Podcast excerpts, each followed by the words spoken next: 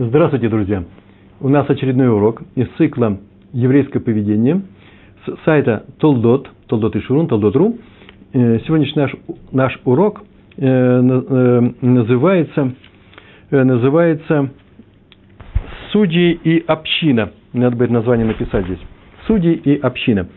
Книга «Дворим». И недельный раздел тоже «Дворим». Судьи и община, как вы видите, это две разные темы. Сегодня будем говорить на две разные темы. На самом деле, это будет и про судьи, мы поговорим про судьев, про судьи, о судьях, и про общину. Э, и в то же время мы их как-нибудь объединим. Почему? Потому что у меня есть мысли, которые приводят к тому, что вообще-то вещи, очень непростые. Мои мысли меня приводят. Первая тема такая. Судья должен судить судом Торы, не боясь людей, то есть невзирая на лица. А вторая тема э, – бойся нанести ущерб чести и достоинству общины. Отсюда мы видим сразу две вещи. Я сейчас посмотрел, видите, там не бояться, тут бояться надо. И мы их сведем с Божьей помощью вместе. Как эти две темы объединяются? Давайте прямо на эту тему сразу скажем. Очень просто. Мы с вами давно учим на наших уроках, что нельзя причинять ущерб, э, не, не только ущерб, но нельзя причинять никакой боли другим людям – особенно морального ущерба нельзя причинять другому, другим людям. Почему? Потому что если мы несем материальный, то через суд САС можно это потребовать, а через моральный ущерб потребовать восстановления, уплату за него трудно. Хотя и были такие у нас таблицы, и об этом тоже сказано в Талмуде, в наших еврейских законах, что и есть и такие вещи. По крайней мере, можно себе представить такую, такую таблицу – Э, сколько человек согласен, определенного вида, сколько он согласен будет получить денег за то, чтобы его вот такое-то с ним сделали. По крайней мере, теоретически, для рассуждений теоретических, такое рассмотрение можно ввести. Так или иначе, нельзя наносить урон чести человека, его достоинству, причем любому, любому человеку. Э, поэтому, например, нельзя человека ругать при всех. Даже если вы правы, он не прав. Это просто запрет Торы – Понятно, что из этого запрета бывают всякие исключения, но их нужно специально знать, учить, оговаривать. Э, то, что делается вокруг нас, это совершенно недопустимо. Почему? Потому что нельзя. В большинстве случаев э, запрет действует тотально, э, и всегда можно решить проблему, которая возникает перед учителем, перед начальником детской комнаты милиции, я не знаю, кто там еще кричит на остальных людей. Проблема, она возникает, ее как нужно решить, она решается. Тора ее решает. Так или иначе, нельзя ругать людей при всех, нельзя поучать их, выговаривать. Мы почти на каждом уроке об этом говорим. Любого человека. Но иногда можно. И вот нам перечисляют все условия такого разрешения. Всегда возникает вопрос. А как же те, кто по роду своей деятельности, по роду своего статуса, в силу своего статуса, не могут иногда не причинить боль другим людям? Речь идет, как мы говорили, об учителях, воспитателях в, некотором, в некоторых случаях о, э, о родителях, если они выполняют функцию воспитателя. Они просто человек, который живет в одной камере с своими детьми, и поэтому они его достают и мучают, и поэтому надо дать им отпор. Тут, конечно, в камере побеждает вся сильнейшее уголовное право. Э, например, судьи, то же самое, я не про камеру, как говорю, то же самое, а про то, что судьи иногда доставляют боль другим людям. Пришли два человека, одного засудили, и он, не, э, и он считает, что это сделали плохо. Причем при, при, прямо при всех людях. Э, и вот именно таким людям, воспитателям, учителям, пожарникам во время, во время работы, да, и судьям, во время исполнения, их, э, исполнения ими своих э, профессиональных функций. Именно им Тор и вменяет в обязанность. Не бойся человека, не будь от него зависим. Смотри, ты должен поступить в согласии с Торой. А это иногда приводит к тому, что, что причиняется им боль. Вот об этом будем говорить насколько может судья э, бояться э, других людей. Сегодня будем говорить о судьях. А вы можете спросить, ну мы-то с вами не судьи? А на это я отвечу, э, отвечу очень просто. Ой-ой-ой, неужели мы с вами не судьи? И поговорим на эту тему тоже. С Божьей помощью. Так или иначе, отсюда первое наше правило, на нашем уроке оно было первое. Первое. Если судишь, то не бойся других людей. Но и не обижай. Когда ты их судишь, то и не обижай, если ты их можешь не обидеть, добавим мы Второе правило возникло из другого вопроса. Если нельзя обижать одного человека, а если можно, то только тогда, когда требуется выполнение нескольких крайне необходимых правил. Восемь мы в свое время насчитывали. Если одно из них не э, выполняется, то нельзя. Нельзя обижать другого человека. То вот, то когда можно сказать, сказать правду в лицо всей общине? Не одному человеку мы знаем эти правила, а всей общине. Правило звучит так. Всегда беспокойся о чести и достоинстве общины, не меньше, чем об, отдельном, э, об одном человеке. Э, но это еще не значит, что, так скажем, ой, общине-то я не скажу, а вот ему, ему я скажу, потому что он уже не община.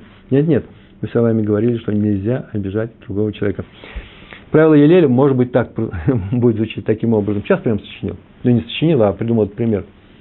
Как себя нужно вести по отношению к общине. Никогда общине не делай то, что ты не хочешь, чтобы делала община тебе. Нормально? Исключений я не знаю. Итак, всегда беспокойся о чести и достоинстве общины, не меньше, чем о чести, повторяем, отдельных людей. Тем более, когда ты судья, раввин или другой большой человек среди евреев. Такие тоже люди встречаются. Вот так у нас сомкнулись две наши темы, а именно судья и община. Может ли первый обидеть других? И когда э, и, э, ему, этому судье, нельзя бояться, и может ли человек, в том числе судья или раввин, сказать правду всей общине, причиняя ей боль. Например, например, это называется магид, да, тот человек, который, например, перед Йом Кипуром, в субботу, собирается люди в синагогах, и им, им читают ухоход, нотации, нравоучения, чтобы люди сделали это шоу, чтобы приблизились к Всевышнему, чтобы начали э, более тщательно исполнять заповеди, чтобы не обижали друг друга. Это самое главное, всегда будет об этом говорить. Это называется э, шабас шува, э, перед Кипуром. И там-то им говорят людям то, что вообще-то не каждому скажешь. Не обижайте людей. Это отсутствие, что вы обижаете людей. И поскольку мы с вами все судьи, почему мы с вами судьи? Потому что очень часто мы имеем суждения о других людях, выносим решения, даем равинские советы друг другу, то мы должны знать это правило. Вообще-то надо бы отучиться от того, чтобы быть раввином и судьей в, в быту и обиходе. Э, иногда есть вещи, которые полезны, и нужно знать, как это делать. Мы говорили, посмотрите наш урок, давать советы. И поскольку мы живем в общине, мы с вами, судьи, то э, насколько все это относится к нам с вами. Вот а на эту тему будем говорить. Первая тема про судей. Написано в книге Дворим. Лотакиру по ним б мишпат. Б мишпат это называется не различайте лиц в суде. Лотакиру, леакиру это быть знакомым. Не различайте их. Э, судите нелицеприятно русское слово удачно совпадает, я боюсь, что это просто как с. Как малого, так и большого слушай на суде. Выслушивай э, их и суди справедливо. Вот дальше написано, прямо в этом стихе, 17 стихе, первый, повторяю, первый раздел книги Дворим, последней книги Хумыш, пятикнижие. А дальше написано, лотагу, лотагуру мипней иш, не бойтесь человека. Сейчас вроде мы сказали, лотакиру пани бамишпат, не, за, не будьте зависимы от человека, зависимы. Никак, это мои родственники, это мои друзья, этот мне симпатичен, этот бедняк. Сейчас мы э, освободим его от выплаты э, за воровство, которое он сделал, украл что-то у богатого. Это нельзя делать, почему? Потому что нужно судить судом Торы. Не могу э, не, э, не обмолвиться, потому что назвал эту тему. Ну, судья и присуждает этой бедной женщине о том, что она должна вернуть эту вещь и должна заплатить большие деньги. Но если он хочет помочь, то не за счет этой богатой. Пускай достанет свои деньги, а то ведет ее в сторонку и скажет, вот я тебе отдаю за закут. Мне кажется, твоя ситуация, твоя ситуация э, такова, что я тебе должен, обязан помочь. Но не за счет этой богатой. Нельзя сказать, послушай, богатая, она же бедная. Девушка, отдай, она тебе украла что-то. Мы сейчас увидали, что она украла. Доказано, она признает. Все видали, свидетели. Э, подари эту вещь. Вот э, к такой вещи – вот интересно, может такая пошара называется, да, компромисс, можно ли так? Подвинуть людей к компромиссу можно. Нет, все-таки не за счет, э, э, нельзя делать добро за счет других людей. Хотя не ты сейчас делаешь добро, ты хочешь, чтобы сделала она добро. Когда я прихожу к человеку и говорю, сдай, дай сдаку, пожалуйста, на нашу Ешиву, это хорошее дело. Я сдаю сдаку, и другой человек сдает сдаку, ты в нашей общине самый богатый. И подвинуть человека к такому делу, это оказать ему большую пользу. Если подвигаем человеку к добру, то это можно. Итак, мы с вами говорим про судей, и все это из книги Дворим. И там так написано. Ло Тагуру Мипный Иш, не бойся никого. И там дальше сказано, ибо суд, Мишпат, он, да, этот суд, он э, Шейлоким, он Божий. Каждый суд Торы, он как будто бы суд Всевышнего. Поэтому не бойся. Интересная вещь отсюда возникает, между прочим. Почему не надо бояться? А я боюсь. Это люди, это вот хулиганы. Они сейчас придут и скажут, мафия, придут и скажут, Пятигорский, ты что? Ты вообще знаешь, что ты с кем-то связался? Ой-ой-ой. Если ты сейчас засудишь нашего босса, тебе будет плохо. Что-нибудь приделать. А то и делай, что Всевышний сказал, что меня будут защищать. Или я не судья, или я не боюсь. В нашей жизни то же самое происходит. Э, мы, запрещается нам вешать ярлыки на других людей, да, это хорошее, это плохое. Тем более говорить об этом вслух, не дай Бог. То есть мы не судим людей, не выносим приговоры, но если уж надо проявить э, свое твердое мнение, сейчас я скажу, каких случаях бывает такое, то надо не, признав, не бояться признать правду. Правда не обижает других. Признать правду. Например, вот я вижу, например, недостойное поведение другого человека. Так я его оцениваю. Вполне возможно, что я ошибаюсь, все может быть. Но поскольку это юноша, и мой сын, не дай бог, может попасть под его влияние, я могу настоять на том, чтобы это влияние уменьшить. Например, э, их как-нибудь э, изолировать друг от друга, как-то развести. И здесь уже ничего не получится. Я не могу делать мягкий вид, то есть э, мягко к этому подходить. Не могу делать вид, что ничего не происходит. Или, например, кто-то обижает у нас в отделе. Я работаю, я старший научный сотрудник, я на самом деле работал. Была у меня в России такая должность, старший научный сотрудник. И там у меня были и подчиненные, и это было 40 тысяч лет назад, и 2 миллиона. И всякие люди бывают по-разному. Я знаю, что бывает такое, что кто-то кого-то обижает. Причем прилюдно при всех смеется. А бывает, что целый коллектив смеется над кем-то. И вполне возможно, что у них есть причина на это. Так вот, это нужно остановить. А это остановить нужно твердой рукой. Несмотря на то, что может кто-нибудь обидится. Рэбе, что же вы нас обижаете? Вы сейчас только нас закричали о том, что мы, вот мы над ним издеваемся, он нас кричит. Я сказал, нельзя, нельзя обижать этого человека. Я могу потребовать это от них. Почему это называется родев? Я защищаю человека, который стал их жертвой. И а уж мальчика оторвать от неприятного влияния других детей, вне всякого сомнения. Ой, а вчера я вообще сделал недопустимую вещь. У меня живут э, семья, никому не рассказывайте, э, семья моей, от, от, э, моей дочери. Э, она, муж и ее ребенок. Первый месяц живут у родителей э, жены, чтобы она помогала, если это первенец э, э, в семье. И, по-моему, чашку разбил. Такой хороший человек надо взять. Он чашку разбил. И вдруг э, моя дочь, которая вообще тихий, такой спокойный человек, я сейчас рассказываю не про дочь, наверное, зря я так рассказываю, но рассказываю про каких-то других людей.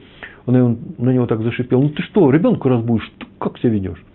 Я так удивился, что я тоже не удивился, сказал, разве так можно с мужем разговаривать? Видал, чтобы я так разговаривал с женой. Ей это не понравилось. Я, конечно, попросил прощения. Но почему? Потому что это вообще-то не мое дело. Ну, так мне жалко такого человека, что вообще-то он случайно сделал, можно и не шипеть. Ведь он же не специально тарелку там шумит, что-то, что мальчик вас проснулся. Ваш мальчик проснулся, он и должен уметь иногда просто поддаться шума. Ему хорошо, ему меньше месяца, он э, реагирует с этим миром. иногда можно сделать так, что э, кто-то сделал так, что мальчик заплакал. Ну, ничего страшного, проветрит легкие. Но не надо шипеть на людей, все-таки надо сохранять свою любовь дальше. Ой, мы очень любим друг друга, могли бы мне сказать. Я знаю об этом, слава Богу, но любовь будет сильнее и приятнее, если что, если все время она будет на самом высоком уровне. Это как блюдо. Хорошее блюдо, вкусное блюдо. Но э, одну вещь в него не добавили, какой-то тавлин, как называется, приправа. Одну маленькую, ну не достали, не достали. А как хорошо было бы, если бы еще и эта приправа была. Это, вот это уже, как сейчас говорят, кайф. Вот это был бы самый э, улет а мои мальчики на уроке мне так говорят, у, улет, песня. Мы хотим сделать, чтобы это была песня из жизни. Так или иначе, если я вижу, что все что-то как-то неудачно идет, ну, например, вор, грабитель, это понятно. Ну, человек, который недостойно себя ведет других, совращает, давайте подделаем наш отчет годовой, получим 13-ю зарплату, а наш проект не будет работать, ну и не надо. То вообще-то, конечно, э, надо как-то что-то сделать здесь, не обижая людей. По крайней мере, нужно увести близких, отсюда нужно увести. Хотя иногда бывает такая проблема возникает. А ну и как рассказать, что сделать, Рэбе? Я все отвечаю на этот вопрос. Это конкретный случай, расскажите подетально, давайте запишем на видео. Сейчас разберем каждый жест, каждое движение, и можно учиться. Но нет такого, что нельзя было бы ответить с точки зрения на, на то, что с нами происходит. Но, повторяю, иногда надо проявить твердость еврейского судьи. Вот мы с вами сейчас этот вопрос и учим. Мудрецы сказали в Сангидрин, это трактат такой есть, Сангидрин, в шестой главе, вторая страница, как, что если двое приходят в суд, Сангидрин – это судейская коллегия высшая, да, и там правила о судьях. Двое пришли в суд, и один человек мягкий, а второй каше называется, тяжелый. То есть тяжелый не в том смысле тяжелый на вес, а человек, который делает проблемы всем остальным. Ну, я не знаю, там, пахан местной мафиозной организации, группы. Бандит, бандит группы, как называется, ну, неважно. Ну, него плохой характер, скандалист. Он может угрожать. Пока ты, будучи, говорит нам трактат, мудрецы говорят, пока ты, будучи судьей, не услышал их заявление, или услышал, но еще не знаешь, в какую сторону э, будет, э, пойдет э, решение, только будем разбираться, углубляться этот вопрос, мы примем это решение, пока не видно, то ты можешь отказаться от судейства. Имеешь право. Потому что один легкий человек, а другой тяжелый, он может сделать нам проблемы. Ну, начнет преследовать. То есть отсюда следует, что ты можешь отказаться от преследования, называется, что закон разрешает судье беспокоиться о своей безопасности. Не стой на своем, сейчас мы так сказали, не бойся людей, не бойся никогда. Можно бояться. Видите, сейчас можно бояться, но какая-то граница этой боязни есть. Так написано в, нашем, в, наших, в наших трудах, в наших, в наших святых книгах. Но если ты уже выслушал их дело – и видишь, куда, куда оно склоняется и идет, то уже не можешь отклониться от судейства. Почему? Потому что написано для судьи, судья, не бойся людей. Сказано в Талмуде, в другом месте, моет катан, 17 лист, что если, что если равин, судья, даян, да, похож на ангела Всевышнего, Малах, Ашем называется, Малах, то к нему будут приходить люди для того, чтобы выяснять свои вопросы – судить их по суду Торы. А если он не похож на ангела Божьего, так я же скажу, Малашим, то к нему люди не будут ходить, а они пойдут к другому какому-нибудь судье и сами будут решать его. Будет бесправие здесь. Поэтому судья отсюда следует, из моего катана, нет другого выхода, он обязан быть похожим на Малаха. А это что еще такое? Спросил Раби Яков Найман в книге Дарка и Мусар. Там прям написано. А что это он должен быть похож на Малаха? Что такое? Он должен не есть, не пить, чем отличается Малах от человека? И отвечает, да нет, об этом сказано у пророка Ехескеля. Так там сказано, ангелы никогда не свернут со своего, со своего пути, со своей дороги. Так написано, со своего пути они не свернут. Их ноги всегда прямы. Это называется, со своего пути они не, они не свернут.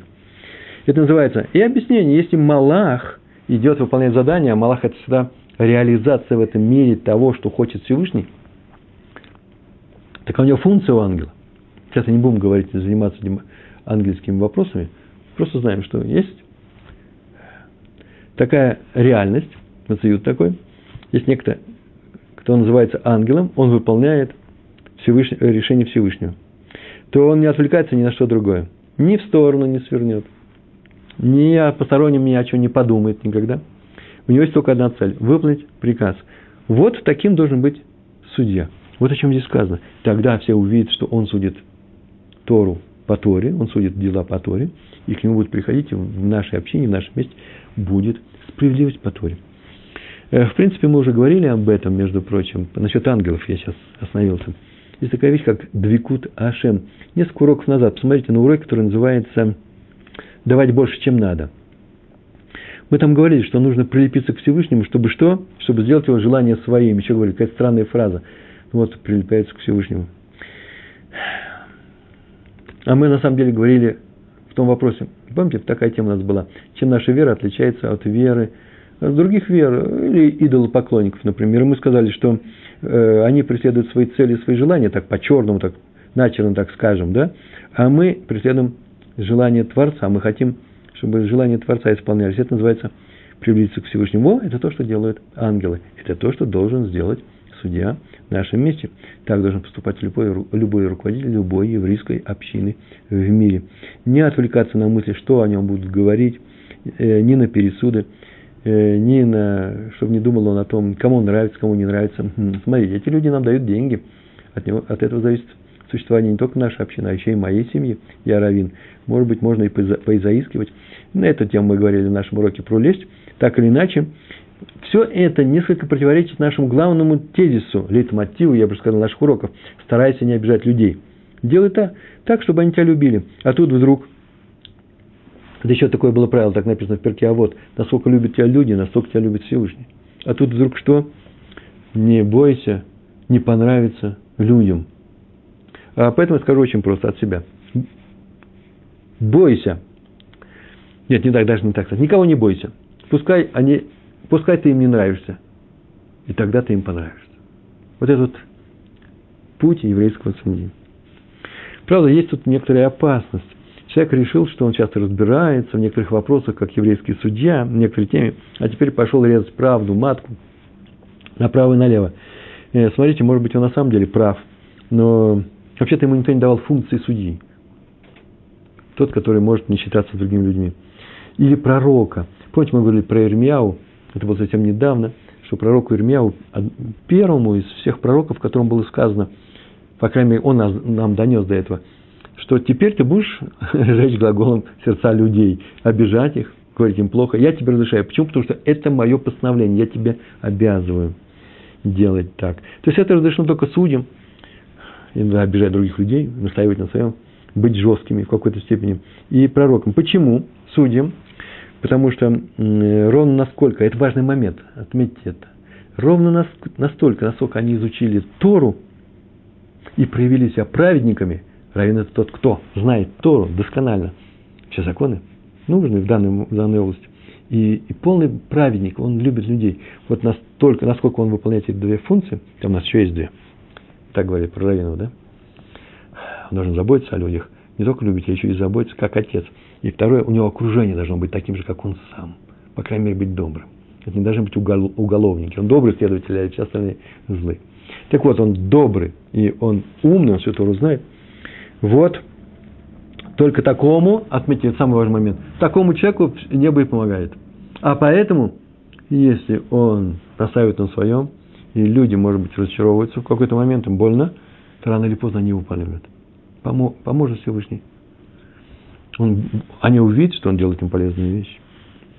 Э, например, простой пример. Э, запрещено вступать в ссоры и споры. Нам с вами запрещено. Большим раввинам они могут вступать друг с другом в споры, могут наставить на своем. Почему? А почему нам запрещено? Потому что человек может быть уверен в своей правоте. И после крупной ссоры, сколько раз это, я слышал это, я видел. Я сам так говорил, когда был маленький. Еще до Торы. Да и сейчас такая тенденция есть у каждого человека, кто сделал болеть шоу, он пришел к Торе, он еще не сто процентов прилепился к Всевышнему. После крупной ссоры человек так говорит, да я вообще-то э, не ссорился, это он ссорился. Два человека кричат друг на друга. Один говорит, я с ним и не ссорюсь, это он ссорится. Я вам просто говорю о том, что он не прав. Я мирно защищаю свой тезис. Так вот, даже если это так, даже если он на самом деле не понимал голос, и он ни словом не обидел другого человека, он сделал страшное прегрешение. А именно какое? Он был участником ссоры участником ссоры нельзя быть даже пассивным, даже быть, нельзя быть участником ссоры даже в виде жертвы. Нужно срочно удалиться отсюда, прекратить ссору. Любую. Прав ты или не прав. То есть одно слово возражение, не, не, нет, я тебе должен сказать все-таки, что ты не прав. Вот в чем это называется, а ты уже видишь, что он вошел в раж, сейчас начался крик, что ты сейчас участник ссоры, все. Такая же вина, как и на нем. И вообще, на самом деле, трудно быть евреем. Почему? Потому что правила жесткие. Евреям очень будет трудно. Вообще-то это следует из высказывания. Знаете, какого высказывания? Э, сидели мудрецы, как мы на эту тему с вами говорили, и исследовали, что лучше, родиться или не родиться. И ответ был такой, если не родиться, то лучше не родиться, а уж если родился, то лучше жить. Все знают это выражение. А вот такой вопрос, миленький-миленький, подождите, что такое, если не родился, то лучше не родиться? Кому этот совет дается? Мы-то уже родились, нам-то он не актуальный. И тут есть несколько решений, очень, очень изящных. Одно из них звучит таким образом. Так это же про евреев сказано. Уже если родиться, то лучше не евреем. А уж если родился евреем, то лучше выполнять заповеди. Еврей, не выполняющий заповеди, все, что родившийся мертвец. Повторяю, лучше не родиться евреем. И поэтому мы останавливаем тех людей, которые хотят заниматься евреем, быть евреями, соблюдать Тору. Почему? Потому что настолько это проникло в их душу. Сейчас на эту тему не будем говорить. Так иначе лучше не родиться евреем. Но если ты еврей, выполняй заповеди. У тебя выхода другого нет. А теперь я могу добавить и еще. Если у тебя есть выборы, ты не родился среди мудрецов, и ты не учишься, то лучше не учиться, чтобы не захотеть стать мудрецом. Талмит Хахам. Почему? Потому что если ты не мудрец, лучше его им и не быть. А уж если ты мудрец, то, конечно же, нельзя это оставить. Это большая высота, есть большой уровень знания. Это большое влияние на мир. Ты уже этого не можешь оставить. Но смотри, есть опасность. В том месте, где может погибнуть мудрец, у него не будет Алам Хаба, из-за того, что он в силу своей мудрости достиг такого большого уровня, но сделал какое-то прегрешение, то может быть простой амгарец, простой человек, который не достиг этого уровня, сделав то же самое прегрешение, не получит этого наказания. И возможно, что у него будет Аулам Аба. И видите, мудрость, праведность могут необычайно высоко поднять человека, могут его и уронить. Причем настолько же. Это отдельный урок, мы в самом начале говорили на эту тему. Поднятие и опускание человека, они все одинаковые по твоему уровню. И чем выше твой духовный уровень, тем выше это, эта амплитуда. А теперь приходим к нашим нескольким примерам. Мы никак не перейдем ко второй теме. И это очень печально. Ой-ой-ой. Сосов Гаона, Авбет Дин э, из Чебани, Адмор из Чебани, Раф Дов Береш Ров Дов Береш Вайденфельд. Вайденфельд. Еще второй рассказ у него есть. То мы от него знаем историю про Рава из Черткова. Это был такой известный адмор, известный хасидский э, адмор Равин. Э, а эту историю ему рассказал э, Раву из Чебани, Рэви Мейер Арик, который написал книгу, кстати, Имрей Йошер. Известная книга. Каждый раз, когда Раф э, Арик так говорил, хм, Адмор из при нем вспоминал своего учителя, у него даже вид, знаете, подбирался, он становился напряженным. Э, э, он начинал испытывать чувство уважительного страха. И когда он сам стал раввином, даяном, однажды, э, именно не однажды, а этот образ уже давно умершего его учителя всегда ему помогал. И вот он рассказал такую историю. Однажды, когда Равин Мейер Арик был приглашен на роль. Вы сейчас ну, не отвлекайтесь, да, вы сейчас смотрите меня, не, не пишите своих вопросов, вы слушаете мой урок. Спасибо. Однажды, молодой раввин, Раби Мейер, я не отвечаю на вопросы, если они сделаны за счет моего урока. Отвлекаешь меня. Прямо от этого урока, прямо от этого. Я сейчас как, как судья жесткий. Спасибо, рыбарь. Однажды он э, был приглашен на должность раввина в городок Язлович. Ну, такой городок, так я прочел его на иврите. И первый, кто к нему пришел, был простой еврей. Самый простой еврей, крестьянин какой-то. И пришел и сказал, что у него есть суд Торы, и он хочет вызвать вторую сторону на суд Торы. Сейчас он расскажет, в чем дело, но вот такая-то вещь, он рассказал, в чем дело там. Он сказал, а кому у вас претензии есть? Он говорит, к Раби э, Дойду Моше из Черткова. Все аж ахнули. Это великий праведник, великий талмудист, уже в возрасте, и он его вызывает на суд Торы. А он высказал свое заявление, вот тот и тот. Кто мне этот вопрос решит? Но все перепугались, а Раф Арик выслушал его и тут же приказал принести бумагу и составить тофес, называется, да, вызов в Равинский суд для раби Черткова. Черткова, Черткова. И люди принесли ему бумагу, перья, и он сел и написал это, сам написал, дал слуге и сказал, чтобы отнес раби из Черткова. И тот э, пошел к нему, э, раби Довид Мойша из Черткова, и пошел к нему, трясясь от, трясясь от страха, пришел и сказал, вот, все видят, вот пришел э, служитель суда, суда Равинского, что случилось? Он говорит, а я к Рэбе. Какому Рэбе? Нашему Рэбе, да, что-то случилось, на суд его вызываем. Все смотрят на него удивленно, что, что все это означает? Не с все сошли? Наш праведник, что он мог сделать? И вдруг сам спускается со второго этажа, сам э, э, Адмор из Черткова, и Рэб Довид Мойши, и говорит, что мы сделаем? Сказали, вот вас приглашает суд, он говорит, о, как интересно, взял эту вещь. И сказал, конечно же, я распишу здесь, что я приду обязательно. Но я уже старый, я не я приду, а придет один из моих э, поверенных людей.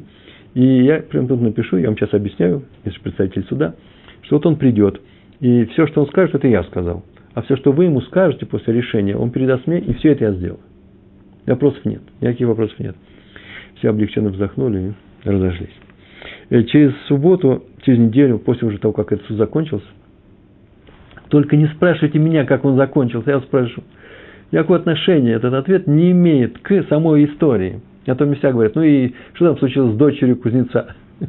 Почему тут только это нужно для любителей детективов? А вот я детективы читаю, в которых нет последней главы. Ну нет, что теперь сделаешь? На необитаемом острове восполнить этого нельзя. И через неделю на субботу поехал э, Раф Мейер Арик, поехал к своему Рэбе, хасидские люди, едет, хасиды едет к своему Раву, он приехал туда, к, в Чертков. Ну, в Чертков, ну, по крайней мере, к, я уж не знаю, происходило где это. И э, там он провел субботу, как все хасиды вокруг своего Рэбе, своим Рэбе. И тот его встретил очень тепло и замечательно, и ухаживал за ним, и и ждал. Но неважно, э, давал ему еду со своего стола, то есть показал все признаки его любви. Он был старым человеком. И себя приговаривал каждый раз. Он говорит, ну, суд, так написано, цитату приводил. Суд, он Божий, шаль элоким. А это называется «не бойся никого». Суд, который ты будешь править, он Божий. И это мне очень понравилось. Вот так и мы. Мы знаем, что мы говорим от имени Тора, если мы говорим Э, э, от имени Тора, то всяк говорим, не взирая на лица. И небо встанет на нашу защиту. Вы слышите? Не бойся, сказал нам Всевышний, когда будешь, будешь еврейским судьей, а мы иногда бываем еврейскими судьями. Я тебя защищу, не бойся людей. А, собственно говоря, чего бояться? Сама Тора говорит мне, что судьи бесстрашны, поэтому я не боюсь. А я спрашиваю вас, а почему, почему бесстрашно-то? А если человек взял и причинит, возьмет и причинит мне вред, причинит мне вред – или перестанет помогать, как помогал прежде. Вот он наш, мне за эти спонсор. Турем перестанет. Сейчас я его засужу. Тур отвечает, но это же как в случае седьмого года.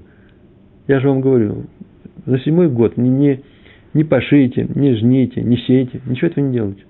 Я вам дам пропитание. То же самое и здесь. Там, там мы верим, и здесь должны верить. Всевышний защитит нас тем, э, в том, э, там, где она сама приказывает. Не бойся. Правило «никого не бойся, когда судишь» сразу стал применять молодой, в то время еще, в ту, в ту пору, Даян, Раби э, Хескель Аврамский, который стал потом одним из выдающихся раввинов нашего времени. Э, он был судьей и раввином в городе, у меня написано Смоляны. Это э, почти в пригороде Могилева, или уже один из кварталов, так написано было. Это очень близко к Могилеву. Я так перевел Смоляны, я тут читаю на еврейте. Пришел к нему местный, однажды местный шойхет. Шойхет – это резник. И принес легкие, только что убитые коровы. И говорит, вот, представляете, Рэбе, не древ ли это? И все понимают, конечно, что сейчас скажет он, что это треф, и резник купил корову на свои деньги, а теперь он ее продает. Так это были, такие мясники были в свое время в еврейских местечках. И он потеряет эти деньги, если Рэбе объявит эту корову трефной, а им там какие-то заболевания были. Нужно, такая заповедь, нужно посмотреть, после того, как корову убили, зарезали – для того, чтобы съесть, то нужно некоторые органы проверить. Проверяют легкие. Если там есть определенные признаки, треф. И он изучал это дело. Но трудно ему было принять решение, потому что он не хотел наносить денежный ущерб этому шойхету. Но он не очень богатый был человек. Новый шойхет. И тут можно было склоняться и в ту сторону, и в другую. И так было тяжело. Но ведь тоже нельзя подвести евреев, чтобы они ехали, ели треф и его нельзя подвести. Тогда он сделал следующее. Я другого примера эм, такого действия нигде не видал. Вот Раф Авра, Аврамский сделал очень простую вещь. Он попросил пригласить старого шохита. И пришел тут старому, старый шохит, и тот показал ему эти легкие и сказал, скажи, пожалуйста, э, вот такие случаи бывали в своей практике? Он говорит, бывали, мои, да, такое я видел. А вот, и что ты с этим делал? Ну, я что же я делал? Я шел к старому рэбе, который был до вас, к раввину, который был здесь до вас. И он решал мне, что нужно делать, то и делать. Очень хорошо. Скажи, пожалуйста, и в таком случае, что бы он тебе сказал? Был такой случай, что он тебе говорил? Тот снова посмотрел, он все понимает, осмотрел легкий, вздохнул и говорит, нет, в таком случае наш рыба запрещал. Взял э, Раф Аврамский, поднял, и говорит, треф. Тут этот резник как начал кричать, посмотрите, с какой у нас раввин, он начинает с того, что он такие ущербы нам приносит – он сам не знает, как судить, спрашивает стариков, ссылается на старого Рема, сам ничего не знает. И долго он шумел и кричал, и Гевалт, устроил Гевалт. Раф сказал, почему ты я не знаю? Я знаю, вот я не могу все законы принести. Где ты знаешь? Докажи, где ты знаешь? Докажи, закричал тот. Тогда Раф взял всю эту требуху, это, извините, требуха легкий, это такой большой кусок мяса, кровь сейчас с него, поднял и собрался бросить ему в лицо. И сказал, сейчас ты увидишь, что я прав и замахнулся на него совершенно хулиганское действие. Тот испугался, выбежал, все притихли. И все решили, что Рэба у нас крутой. Ну, успокоились очень быстро. И стали к нему ходить. Он не боится сказать правду человеку в лицо. В качестве судьи, а не в качестве простого человека. Кто не боится сказать правду другому человеку в лицо, тот вообще просто, я не знаю, какое слово сказать, нехорошее слово скажу спокойно. Тут сказано, правда не обижает, так говорят. Если правду сказать, то не обижает. Нельзя обижаться. Кто вам сказал? Мы-то обижаемся на правду. Правда запрещена. Правда суди, такая должна быть. И когда мы выполняем такую функцию. Так или иначе, стал он потом народным любимцем. Никогда никого больше не кричал. Он не авторитет свой защищал. Он просто защищал свою Тору. Решение суди, решение Торы. Так или иначе, поведение его, его поведение – это сделать все во имя Торы, а не взирать на лица, э, в том числе никого не боясь. Он не боялся, что значит бояться? Он не испугался, что значит не испугался? Человека? Мафия? Да нет, он не испугался причинить человеку э, финансовый ущерб. Сказано, э, никого не бойся. В нашем, в нашем стихе, в 17 стихе. Так написано. Лотагуру Не бойтесь человека. Не потому, что он часто вам делает плохо, а потому, что не бойтесь причинить ему ущерб. Хотите помочь, помогите. Но сказать, что ты прав, нельзя. А про воровку мы уже говорили. Нельзя присудить человека, я так думаю. Ну, не просто так сказать, что вот, да, она украла, но мы приговариваем, это суд еще печать поставим на свое решение. Почему она бедная, а ты богатый. Украла, украла, простим ее. Мы добрые. Нельзя обижать. Она вдова. В Торе написано, нельзя обижать вдову. Или не, не, не, нет. Суди судом Торы. Кто украл, должен вернуть. А, еще и заплатить кафель, да, вдвойне. А если хочешь помочь, помоги. И лишь сделать так, чтобы она на самом деле сердечно простила ее. Ну, простить. Можно простить убыток, даже когда тебе нанесли вопреки Торе. А у меня кто-то взял и межу, 20 э, сантиметров огорода украл. Сказано, не передвигай межу. Я могу ему простить. Мне Тора не запрещает прощать даже такие вещи. Так или иначе, мы переходим к второй теме. С первой темы освоились, да? Долго у нас длинно, длинно долго разговаривали. Теперь наше отношение к достоинству и заботам общины. Тоже важная тема. И сейчас не будем забывать о том, что мы иногда судьи. Написано в, в, том, в том же разделе Дворим, только в первой главе, только не в 17 стихе, а в первом. Вот слова, которые сказал Моше всему Израилю, то есть всем евреям. А после чего идут какие слова? Поучение, укоры, обличение, гневные предостережения. Вся книга так устроена. Вот вы какие его, что вы будете делать? Я сказал, прочим, это, мы уже говорили на эту тему, все это знают, так написано в Мидраше, что он так решил сказать евреям только перед своей смертью. Так надо делать. Чтобы все, вели, все видели, что человек это говорит не к своему, э, не от злого сердца. Он же умирает а чтобы помочь другим людям. Только тогда, когда у него уже нет другой возможности. Все остается только сейчас я тебе скажу это. Послушай, мой сын научение своего отца. Так это сказано умирающим отцом. Э, Раша написал в этом месте. Вот так надо... На... Хм. Что сказано? Вот слова, которые сказал Моше всему Израилю. Не чтобы сказать, вот, жестокие, вот тяжелые слова. Может, подумать, сейчас легкие слова будут. И Раш написал, так написано не впрямую, а твой ремез с намеком. Вот слова. Потом мы разберемся, что они плохие. Не плохие, а тяжелые. Э, не написал, что это слова упрека и поучения. Не сказал открыто. А дал только понять, в самой первой фразе Тора дает нам, намекнула Тора, из уважения к евреям. А теперь из уважения к евреям а потом теория. Умер однажды Шалих Цибур. Шалих Цибур, знаете, что такое? Это Хазан. Это кто ведет общественную молитву. В Хазан синагоге Рава Зоненфельда в Иерусалиме. Это было давно. И известный Хазан, Хазан был старый человек. И он много лет приносил молитву мусов. Очень красивый. Там очень много мелодий. Все собирались на эту молитву. Плакали. Есть э, такой хазанут, когда человек очень красиво ведет молитву. Вы сами знаете об этом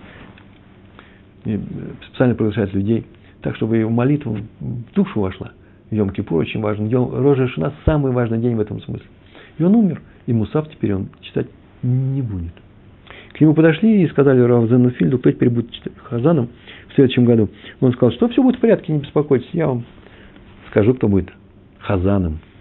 И ничего он не говорил, когда уже наступил Рожа, э, Рожа, Рожа Шана, Новый год. Он же перед самым Мусафом подошел к сыну этого умершего Хазана и попросил его, чтобы он был Хазаном, чтобы он пошел в Шалик Цевур, посланец э, общины, да, вел общественную молитву, общинную. Тот согласился. А все очень удивились. Потому что у нас есть правило. Правило очень простое. Человек, который находится в трауре, да еще в близком трауре, целый год, даже в течение года, не может быть хазаном во время субботы и праздников. Именно хазаном. Просто шалик цибур в будни, пожалуйста, может. Но в субботу и, что, и в праздник, даже в Йорцит. Э, сейчас уже многие все равно становятся, э, встают и начинают молиться, и им разрешают. На самом деле, такое правило у нас. Если человек у нас в Авилуте или в Йорците в связи кем-то умершим, то лучше он чтобы не напоминать о, о смерти. И праздник у нас сейчас, суббота у нас сейчас. И поэтому он скажет э, свою молитву, э, будет вести молитву, например, э, в, на исходе субботы. А тут он стал читать, произносить мусов. И после молитвы к нему подошли и спросили, в чем дело, у нас же так написано. А он ответил им, Равдан объяснил. Да-да, есть такое постановление мудрецов, что шалих цибур лучше не делать человек, которого кто-то умер. Но сами посудите. Там в женской половине, там женщины молятся. И среди этих женщин есть вдова, жена нашего умершего товарища Хазана, э, которая плачет, а теперь кто-то выходит и начинает произносить мусов. И это не ее муж, а в течение многих-многих лет именно она слышала голос своего мужа. И сейчас ее сердце будет вообще рвется от горя. А тут она услышит голос своего сына. И что? И будет, ну, не, не, конечно, будет все равно тяжело. Но не мой муж, говорит Мусов, но наш, говорит, мой сын. И будет, э, больше покоя будет. Ее сердце не будет так разбито, как если бы кто-то был другой. В то время как история, это постановление мудрецов, что не может человек, э, советуется, да, нет такого запрета, он не несет жертву хатат, если он нарушит это постановление, что Э, э, не может он быть Хазаном, сын нашего покойного Хазана, бывшего. Но, а история известна, что нельзя обижать кого и доставлять боль вдовам. Это Тора, это не представление мудрецов. И когда она услышит голос своего мужа, э, муж, голос своего сына, она успокоится. Что это, кто это сделал? Цибур, община. А мы обязаны уважать честь и достоинство всей общины. И нет больше чести для общины, чем участвовать в защите вдовы от горя, э, члена своей общины, одного из людей своей нашей общины. Так он поступил. Мудрецы на эту тему Моше, который пришел и сказал, начал обличать еврейский народ, можно так сказать, обличать. Э, в перке э, Раби Лезер, кстати, там глава 44, даже не знаю, я не саму ее читал, Мемдалис написано, может, это Мишна Далит. Вот сегодня, блин, надо, нужно посмотреть. В моей книге было написано на эту тему, что 40 лет Моше мог напомнить евреям о том, что однажды они пришли, они же его все время попрекали, ты нам туда, нас туда привел, нам того-то не дал. И ни разу он не сказал им, ну вы тоже хороши. Ну, кто это, кто это сказал? А, да есть ли Всевышний в нашей среде? Ни разу он такого им не сказал. А что он делал? Почему он так не мог сделать? Потому что это называется Мальбин Панав Барабим, это называется э, обличить людей перед людьми. Даже если ты всю общину обличаешь перед людьми, это называется обличить людей перед людьми. И поэтому он сделал так. Напомнил им не об этом, э, что они так сказали, да есть и Всевышний в нашей среде. Посмотрите, как нам написано в Торе, знаете, как написано? И сказали евреи, да есть и Всевышний в нашей среде. Больше после ничего, ничего, после этого ничего не написано, кроме фразы «и пришел Амалек». И начал убивать, и так далее, и так далее. Поэтому все объясняется, что потому и пришел Амалек, что они так сказали. Они перестали верить в Всевышнего. Тут же они вернулись к вере. Так вот, он им не говорил, это вы сказали о том, что есть Всевышний. Он только им говорил о, о следующем. Вы помните про, про Амалека? Вы слышите, он так говорил. Помните про Амалека. В Торе написано, помните про Амалека. Великое правило. Помни, что тебе сделал Амалек. Теперь новое его прочтение этого правила. Помни об этом, чтобы вспомнить, что ты сам отвернулся от Всевышнего – позвав тем самым Амалека. Это очень важное правило. Не о ком-то помнить, а о себе. Не, о, не кого-то учить, а себя. Все время понимать, где твой урок Торы в том, что говорит Тора. Помни Амалека, сказано про тебя, когда ты усомнился о Всевышнем. Не усомняйся. Э, хороший глагол. Утруждать общину, вообще-то, да, поступать для общины, а можно не для общины, утруждать ее. Это называется негативное поведение. Например, знаете, есть такое правило, надо бежать, когда тебя вызывают к Торе. вызывает к Торе какого-то человека, да, Ребарье. Вызывает его к Торе, только Ребарье идет, э, э, вызывается, сын такой вызывается к Торе. Он должен бежать к Торе. Почему? Чтобы не задерживать общину. Или, например, когда он будет поднимать Тору, э, не надо делать таким образом, подними, пожалуйста, ну, свитку Торы, тоже полезная, важная функция. Подходит человек, у него есть тфилин, он начинает медленно развязывать тфилин, чтобы тфилин одну мецу не, не за счет этой мецу поднимать, да, Тору. Ведь у него же тфилин на руке. Он его сюда перематывает, все это медленно берет, медленно поднимает. Нельзя это делать, нужно делать быстро. Лучше тфилин оставить на руке, чем задерживать общину. Общину никогда не задерживает. Эм, даже у нас э, субботние и праздничные э, благословения составлены таким образом, что вообще-то надо все их читать. Все 18, ну сейчас 19. Э, брахот надо читать в Шмонейстре, надо читать и в субботу. Но для того, чтобы не утруждать общину, мудрецы в субботу тем более, что и на субботу, мудрецы наши решили, что достаточно все средние брахоты убрать, оставить только три первые, три последние, а оставить одну для субботы. Для чего? Чтобы не утруждать общину в субботу. Тана Двейлягу Рабба, там так написано, что каждый мудрец должен беспокоиться о чести, выгоде своей общины, заботиться о чести, выгоде, ну, выгоде, не знаю, Всевышнего, о чести а, и всех евреев, э, и переживать по поводу разрушенного Иерусалима, да, и не только в день 9 ава, а всегда переживать. Вот тогда Всевышний пребывает рядом с ним, находится рядом с ним. Называется на этом человеке рух, а койдыш. Если мы хотим на самом деле, чтобы нас, чтобы нам было легче учить Тору, чтобы мы поступали правильно, нужно что делать? Вот все эти вещи делать, а именно беспокоиться о евреях, выполнять заповеди Торы. И, и что? И переживать по поводу Иерусалима. Три вещи, так сказано, Тану две Ильяу Раба. Это называется помощь с небес. Мы так говорим, с Божьей помощью нам будет то-то, то Ты идешь туда, так что там будет. А с Божьей помощью будет хорошо. Мы так добавляем? Это же не просто слова, придется делать что-то для этого, а именно сделать четыре вещи. Повторяю, честь и достоинство э, э, Всевышнего, еврейского народа и Иерусалима. Эти три вещи. Пример плохой речи в адрес евреев можно привести, когда плохо всем евреям говорят. Но я привел бы такой пример. Человек мне написал письмо, предположим, сейчас придумаем э, письмо о том, что и как-то нехорошо обмолвился в двух словах. Ну что вы хотите от этих, ходит в черных шляпах, кивает головой, а ничего не могут сделать. А вот что нужно делать. Он знает, что нужно делать. Какие-то невнятные эти ваши люди в черной шляпе. Я не могу такой комментарий даже открыть, я так его оставлю закрытым. Я его не закрою, чтобы не обидеть этого человека, но я его не открою, чтобы не обидеть остальных евреев, которые переживают за еврейский народ. Даже если вам почему-то не нравится поведение еврейской общины, нужно пойти в сторону и начать учиться, молиться Всевышнему и учиться, узнать у раввинов, чтобы узнать, почему они правы и почему я этого не понимаю. Вы слышите, такой подход должен быть. В Мишне Брура приведен пример уважительного отношения э, евреев к общине. А именно, куаэны прячут ботинки под лавки перед брахой, в субботу уж точно. Не просто расставить их, поставить, а под лавки перед брахой, чтобы никто не видел. Лежит обувь, используемая моя. Я стою перед брахой, она прям стоит передо мной. Ее нужно взять и убрать в сторону. Это Мишне Брур так написано. А Раф Канеман молился в синагоге гурских хасидов. Он был, сам-то он литовский, да, еврей, Канеман, это помнишь? Адмор из Гур, автор Бет Исроэль, великой книги, показал своему брату, тоже Адмору Гурскому, э, который написал книгу э, Пнейминуха, Пнейминахем, Пнейминахем, по-моему, так. Э, смотри, говорит, что он делает Раф Кайнеман. Он, говорит, свои ботинки специально отодвинул подальше от Арона Акойдыш. Чтобы что? Чтобы уважить Арона Акойдыш. Лежат ботинки. Э, он их убрал в сторону. И, и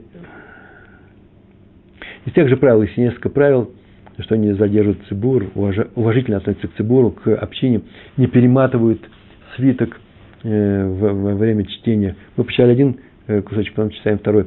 Э, если нет другого свитка Торы, нечего делать, придется перемотать. Но если есть друг, другая Тора, ее нужно заранее, что? Перемотать, держать в том месте, в котором нужно. Или, например, мы в прошлый раз читали в другой отрывок, да, где-то в, э, в пророках, а сейчас нам этот читать, то вот Габаем даже побеспокоиться, перемотать уже заранее, чтобы можно было открыть сразу и сразу читать, никого не задерживать. Никого не задерживать. Хофицхайм всегда беспокоился об общине – И однажды, однажды известно, попросил известного хазана, музыканта, кантора не удлинять свою молитву. Тот сказал, что ну, вообще-то э, все знают, что нужно вообще молиться вдумчиво, глубоко, с чувством. Поэтому молитва его, когда он будет за всех читать, будет глубокой и длинной. Да что он сказал? Верно, верно. Нужно очень глубоко молиться, когда ты молишься один. Э, однако, если ты хазан, не надо ждать, заставлять э, других людей ждать э, себя. Все помолились, а он, Хазан еще молится свою молчаливую молитву, пока он ее закончит, а потом будет читать общую. Вот это лучше не делать. По Хазону, по Хофицхайму. А перед Рош Ашана даже своего подошел своему Хазану, все это слышали, сказал, Магер, Магер, быстро, быстро читай. Почему? И сказал, почему? А он уже читал, собирался читать общую молитву, а не свою личную. А потом он объяснил, да многие же ученики наши Ишивы, город Радин, э, живут и кормятся у людей в городе. А эти люди, простые евреи, они же не приходят к нам молиться, на нашу длинную молитву. Они идут в свои синагоги, слесари, там, столеры, э, э, торговцы селедкой. А они все это делают быстро. Они приходят домой, они голодные, рожи шана, садятся за стол, начинают кушать. И субботник очень непросто прийти в разгар еды и сказать, что он задержался. Поэтому лучше бы он пришел и со всеми начал вместе. Поэтому быстрее читай. Так сказал, кто так сказал Хофицхайм? А Раби Хайм Каневский рассказал, что когда он был однажды в Цфате, вы бывали в Цфате, замечательный город, э, он и Хазон Иш были, Рафхайм Каневский и Хазон Иш были в Цфате. И там к ним зашел один человек и рассказывал про раввинов, которые здесь жили в, э, в Цфате в старые времена, и в частности рассказал про знаменитого раввина из Слуцка, замечательный праведник. И он давал дрошу в субботу. Вот в этом зале он говорит, давал дрошу в субботу. Дроша, это вы знаете, да? А суббота была шува, да, шаббат шува перед Йом Кипуром. Это когда нужно говорить такие серьезные вещи. И собрался весь город, весь город Сфат. Ну, сколько в Сфате народу. Ну, по крайней мере, сотни уже здесь точно стояли. Синагога не очень большая. Сфатская синагога. И пришли сотни людей. Он подошел к синагоге и понял, что вообще тяжело ему пройти теперь на свое место. А если придет на свое место, ему тяжело будет пройти на то место, где э, нужно дать дорошу. И он не знал, что долго делать, э, долго не знал, что делать. А потом, знаете, что сделал? Пошел с тыльной стороны всего здания, подошел к маленькому окошку, маленькое окошко, которое откры, открылось иногда для проветривания. Снял себя пиджак и начал протискиваться, старый человек протискиваться в это окошко. На глазах сотен этих людей. Для чего протиснулся сюда, встал, надел пиджак, надел талис, начал давать дорошу.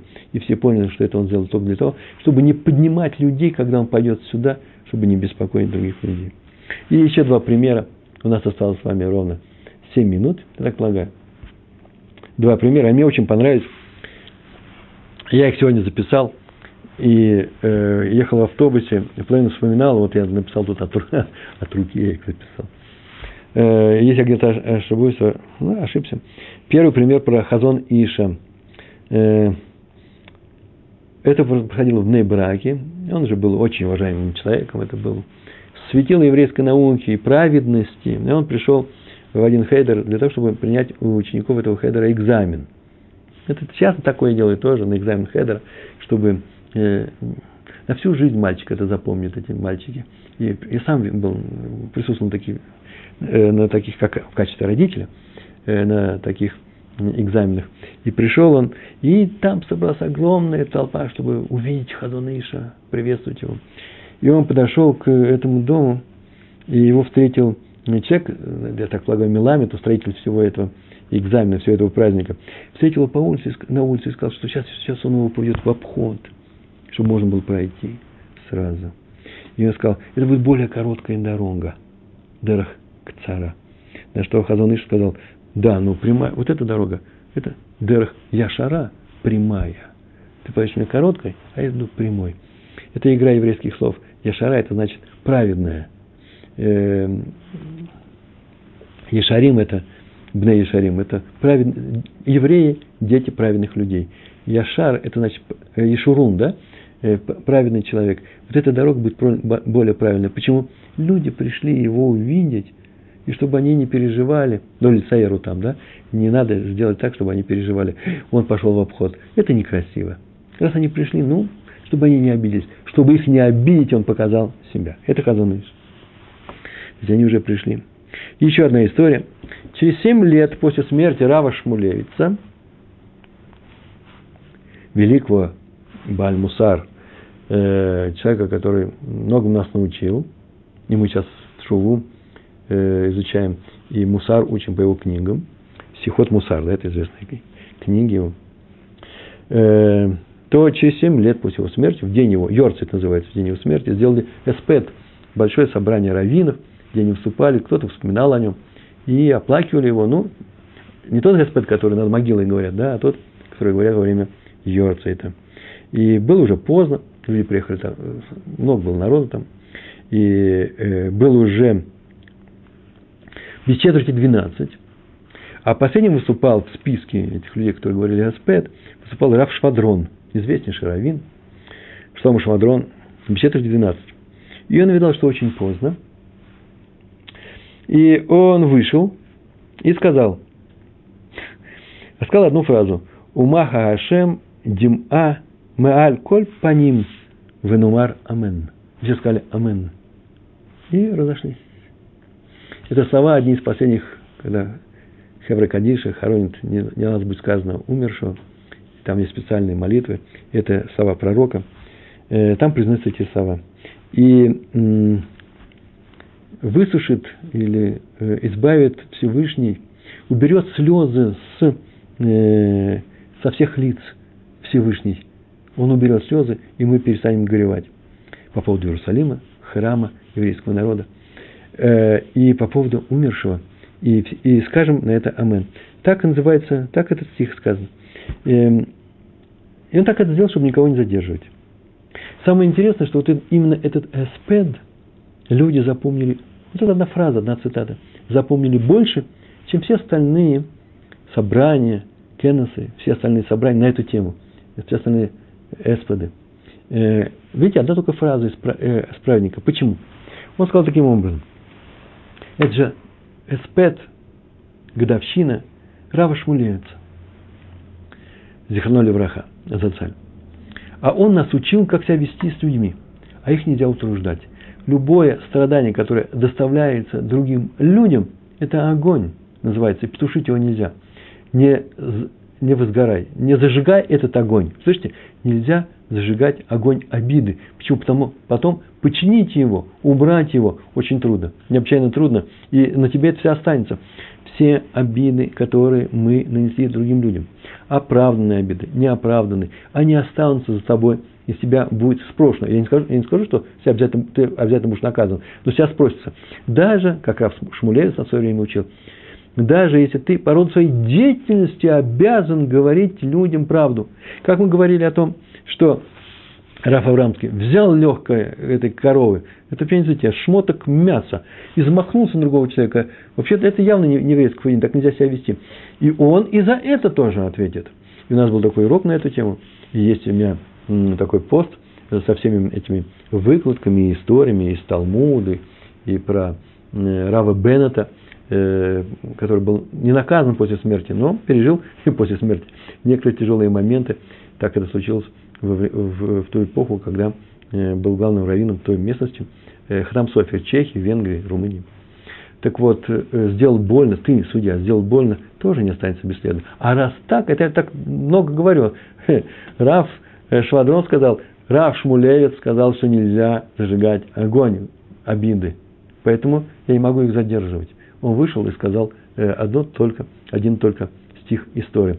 И я надеюсь, я вас не задерживаю, я не могу говорить больше 30 минут. Почему я взялся? Я понятно, я знаю, что вы можете отключиться, можете убрать э, звук. И останется одна, одна только якобы говорящая голова. Но вы, может быть, остаетесь со мной, а вам нужно куда-то бежать, я не могу вас задерживать, если наш урок кончился. Отсюда мы учим, что и учитель, который дал урок, не всегда имеет право задержать своих учеников. Почему? Потому что любое задержание человек воспринимает его как часто очень, как мы с вами, взрослые люди, как наказание. Почему нас наказывают задержанием? Кто-то опаздывает, это же нехорошо, неприятно. А поэтому урок нельзя задерживать.